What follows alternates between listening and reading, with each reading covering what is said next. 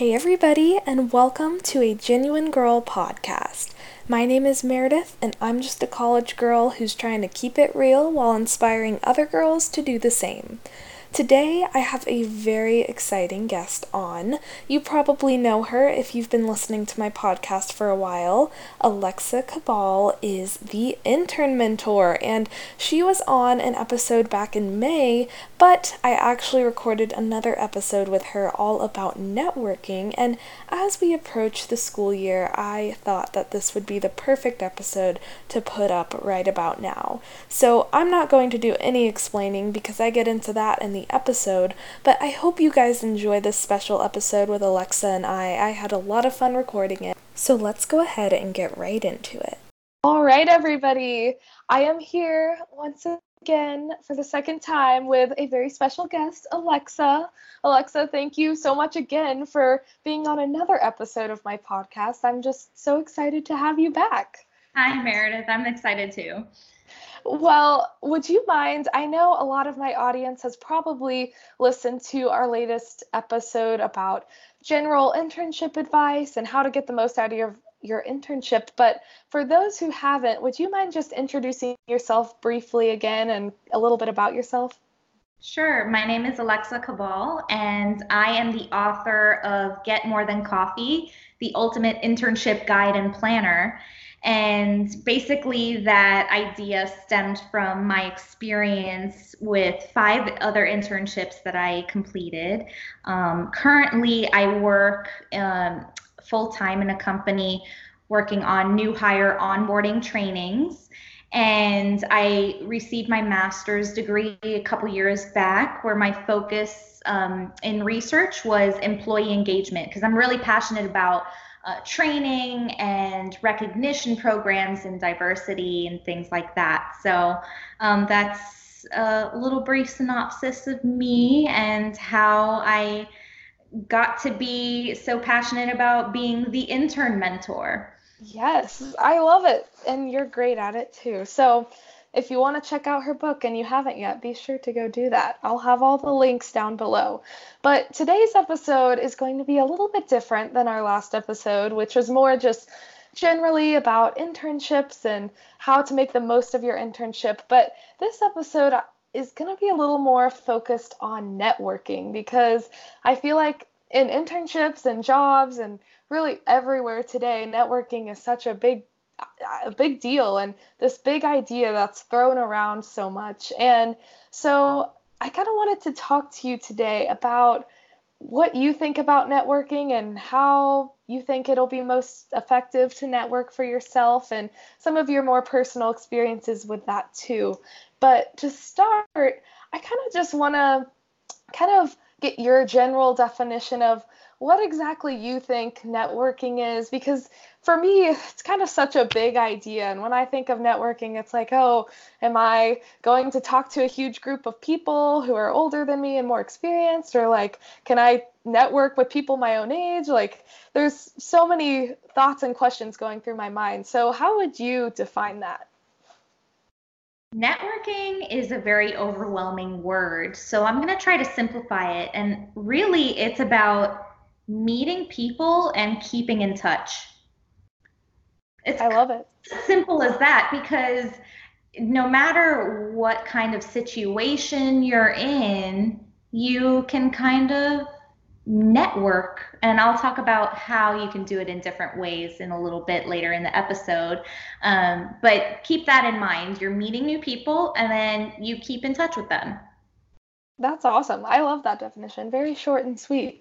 So then are you saying that networking because I typically think of networking in a business sense, like, oh, I'm networking to, you know, get ahead in my career or whatever. But can networking just be, you know, a personal thing too? Like, does that make sense? Can you use it for whatever? Absolutely. Um, sometimes it can be in a business setting and personal. So, for example, if you are in an internship and you're going to think of networking with, you know, the managers and directors and all of these, but you know who else you're going to be networking with? The friends you make as fellow interns. Mm-hmm. And so I had a friend, a fellow intern that I worked with in one of my internships, and I kept in touch with her. Not, I mean, we don't text on a monthly basis or anything like that, but you know, I follow her on you know different social medias and LinkedIn, of course. Um, and when I had a project that I needed to work on, and I knew what her expertise was, I reached out to her and she helped me. And I would have never thought five years ago when I was in the internship with her that she would be working on a totally unrelated project with me that has absolutely nothing to do with that company. So that was more of, yes, it happened to be in the business setting, but I would take that as more of a personal networking opportunity as well. And you kind of never know who you're going to meet and network with and what kind of impact they'll have on your future.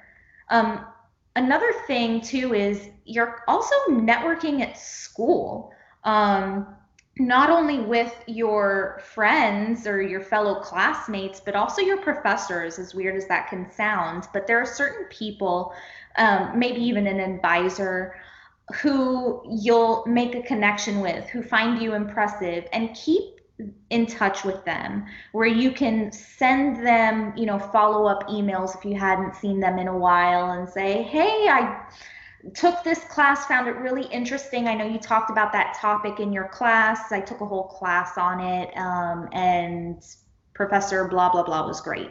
You know i mean it can be literally anything. Um, so different areas where you can network. It doesn't have to be a networking event because i think that's a lot of what we think of is oh you're invited to this networking event. And you're like oh god no stay away. Like yep. thought especially especially for an introvert. Now maybe you if someone's an extrovert extrovert they thrive in those kinds of situations. They're like great i get to meet a lot of people. And for me it's about finding the right setting for you. So i'll talk about that in a bit too. Mm-hmm. but yes no, I think that's awesome to bring that up because I definitely think networking kind of, when you say it, it has this meaning and it's like, oh, networking. Like, it, for me, it does sound kind of scary and like, oh, like I have to go talk to all these people, but it can really be something simple too. So I think that's good to remember. Um, and getting into that a little further, I kind of just thought before going into how to network effectively for yourself and some of the different methods of networking, I kind of wanted to get a sense of some of your personal experiences networking and how they've affected you just because I feel like for me hearing other people's personal stories really helps the idea come to life more and makes me realize like oh my gosh like this is a really big deal and this could really be something good. So to start, I guess what has been your favorite networking experience that you've had or some really impactful experience? Yeah, there was one um, that always sticks out to me, and I tell the story a lot because it kind of shows a mix of things. It shows disappointment, it shows success all in one story. So, back when I was working with one particular company, I already had a part time job with them um, a professional job. This was after a couple of my internships. I wanted to grow within the company and I wanted to find another role that would also be interesting to me. So I looked internally in the jobs to see if there was anything that stood out to me on a weekly basis. Every once in a while, I would check. And there was one time where one really stood out to me. And but I didn't really know too much about what it was. Um, so I thought, you know what? Let me reach out to the people in that department because I knew that I had access to that since I was already internal within the company. So I could get the people in that department. So I got their email addresses and I just sent a cold email. And that's what they called it. It's not that the actual email content was cold, but um, a cold email is when you're reaching out to someone that you really haven't met before or talked to before. So I reached out to them and I said, Hey, I'm really interested in learning more about your department. Um, would you be willing to meet with me? I, I make it a quick 15 to 30 minute meeting, whatever you prefer. Um, of course, it sounded a little more professional than that, but that's the essence of the email. So one of them wrote back to me and they said, absolutely, we'd love to. So someone sat with me for 30 minutes, explained her role, what she did, what kind of projects they worked on. And at the end, she said, We have a job opening for it, which I had already known because I saw it posted. Um, and she said, You should apply. And I said, I certainly will because I found it very interesting. So I applied. And guess what? I actually did not get the job. Shocker. So I was their second choice, actually, after I interviewed with them. And I was really disappointed because I I did everything right. I met with them. She told me to interview. I interviewed. They liked me. You know, you do everything right, but you still don't get the job. And that happens very often. Um, and that's not the first time that's happened to me. It's actually not even the first time that I was the runner up for a job. Um, so I put that behind me and, you know, kept looking casually. And three months later, I got a call from the manager, and she said, We have this job opening again. We really would love to have you on our team. We're sorry, we know we didn't pick you initially, but we'd still love to have you. Would you be interested? And I was. So I took the job and I was there for a while and I loved it. Um, so it shows that I didn't give up. I didn't burn bridges because it's so easy to just be so bitter after that and say, well, I hate them all. They should have picked me. It's so hard because you take it personally, you know? And you could say, oh, I don't want this job. They didn't pick me first, so they don't want me. But I didn't take it that way. I tried to take it as, no, this is a good learning opportunity. I, I wanted this job, and they found a candidate that they thought was more suited. It's not that they thought I was bad, it's that they thought that this other person had a different skill set that I maybe didn't have, and I didn't know what that was at the time. Um, so that came from a networking experience, and that yeah. networking experience started with an email and a one-on-one meeting. Notice how I didn't say I met someone at a random networking event. So that's awesome. No, and that just goes to prove how networking can really show up in so many different ways. And like, I think that's what makes it so cool is that you can network with someone and get a job like you did just by having a one on one conversation. And it doesn't have to be this huge, big deal. And I think that's kind of reassuring too to know that even if something doesn't work out at first and you think that, oh, like it's the end of the world i didn't get this job like there's still a chance and good things could still come out of it as in your case. So that's really inspiring. Thank you for sharing that. Um i guess kind of on the same lines has there been a networking experience that has been unexpected or more challenging something that you really haven't hadn't had to deal with before that really caught you off guard yeah, um, it's happened a couple times where I was in a position where I had to talk to leadership and people in higher levels. And that can be a little bit intimidating when you're an intern or just starting out in a new job where you have to meet and talk with people who are way above your level. And it's kind of awkward because you're thinking, well, I have to behave in the way that they think I should behave. But really, I mean, you should be yourself because that's how you'll be the most comfortable. And honestly, they're just people too. They were at your level at some point. They went to college.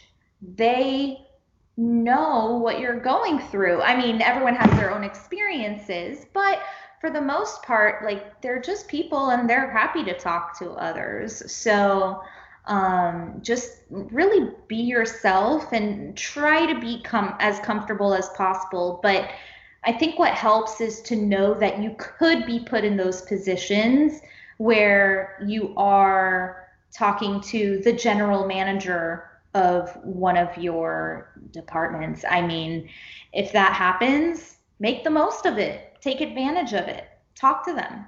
For sure. Yeah.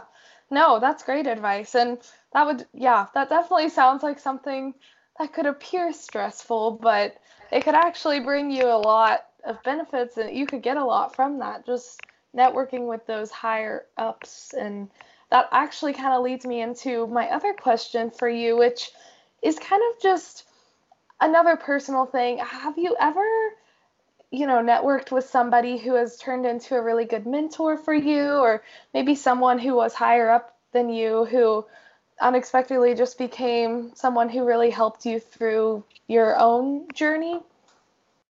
Yeah. Um, in one of my internships, I got along with someone really well who wasn't my immediate supervisor. And she was the one I would go to when I had questions about the company, when I had questions that weren't necessarily job specific. Um, she had daughters who were close to my age, so that helped because she kind of um, knew what they were going through, but also had the business perspective of you know the workforce because she was in it. And we kept in touch after my internship. And while i was um, coming back home after college after i graduated college she created a job for me back at that company. Now it was a temporary position, um, so it wasn't, you know, full time offer because it was at a nonprofit organization. But she thought that I would be really good for this particular point in time, and she offered me a job from that because she really knew my um, work ethic from working on the other team and the kinds of questions I would ask her were very um, they took initiative um, and even after that part-time job I mean um, temporary position I still kept in touch with her and she still supports me in different ways and you can tell she's sending me message like she's proud of this accomplishment that I made. And then I keep in touch with her and say the same thing for her. So it's kind of a feel good mentor. Um, there are different types of mentors too that you can have. Uh, and she was good for me professionally, but also um, helped my self confidence as well. Mm-hmm.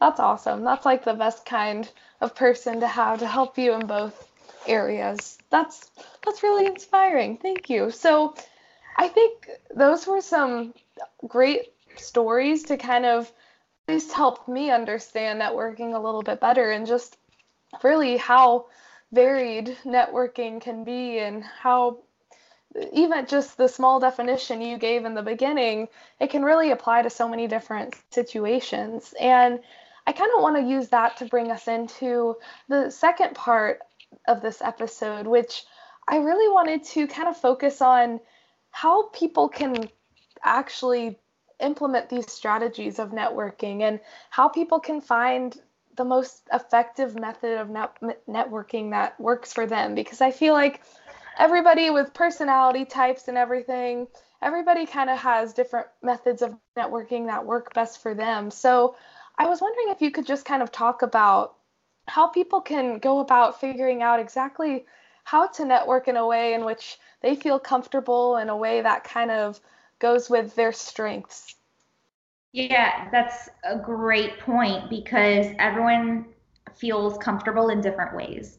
So, and we talk a lot about introverts and extroverts, but even introverts are different and the way some extroverts are differ as well. So, um, that's a good way to kind of start as the base. So, for example, I'm an introvert, um, but I'm very comfortable with talking to people in certain situations. So, for me, it's understanding what those situations are and breaking that down. I'm comfortable with speaking to people one on one very well. I'm comfortable with speaking to people two on one. I start to get less comfortable the bigger the room gets in a mm-hmm. round table and conversation. But I'm very comfortable actually presenting in front of a group of 30 people.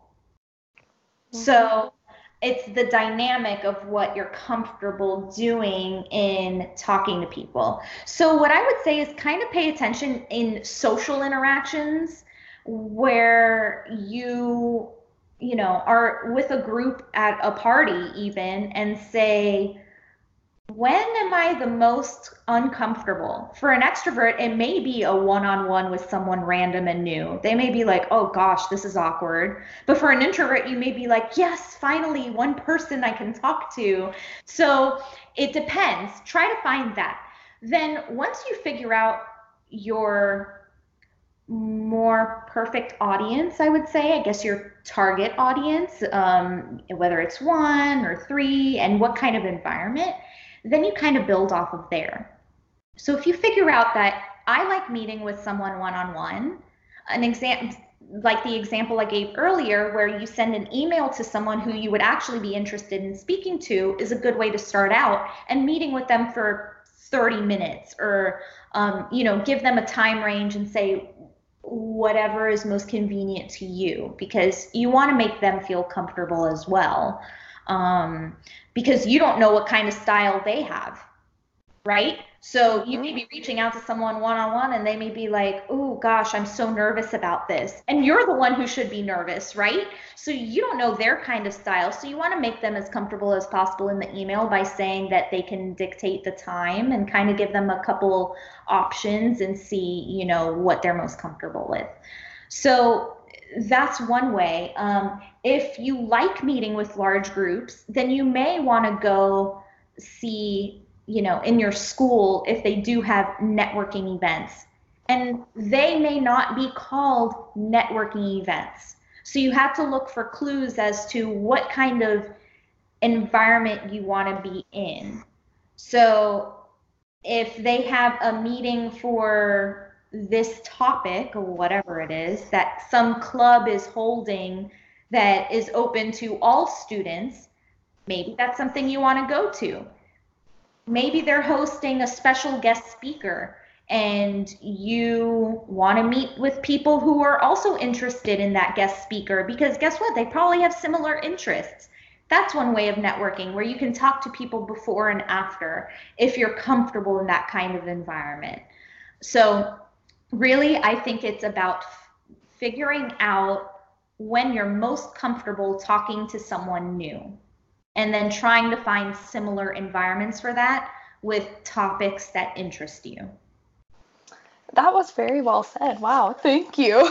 that helps a lot. No, and I'm just sitting here thinking too, because for me, you know, I tend to overthink sometimes and overanalyze, and I'm thinking about myself and I'm like, hmm, well, I think I like talking one on one, but sometimes I can talk with bigger groups. Like, right. it really depends. And so for me, I guess another way that I've kind of had to figure out more of what my style is. And I don't know if you could add anything about this, but I love taking personality tests online and just like, are you an introvert? Are you an extrovert? Like, it just all of that kind of stuff is really fun for me. So, do you think that could be a good way too for people to kind of help themselves figure out exactly what kind of person they are because I know it for some people it might be easy to just say, "Oh, I know that I only am comfortable talking in large groups or something." But I mean, for some people like me, it's